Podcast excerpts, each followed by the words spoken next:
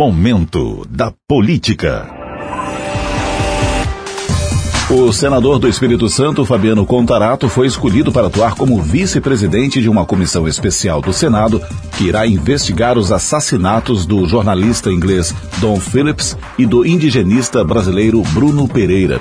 A chamada Comissão Externa Temporária sobre a Criminalidade na região norte iniciou os trabalhos na última segunda-feira e também irá investigar o aumento da criminalidade e de atentados contra povos indígenas na região norte e em outros estados.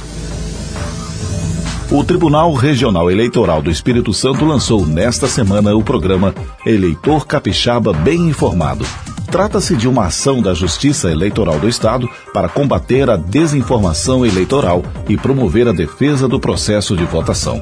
A iniciativa, que é da Corregedoria do TRE, conta com uma página para informação e orientação dos eleitores, hospedada no site da Corte Eleitoral.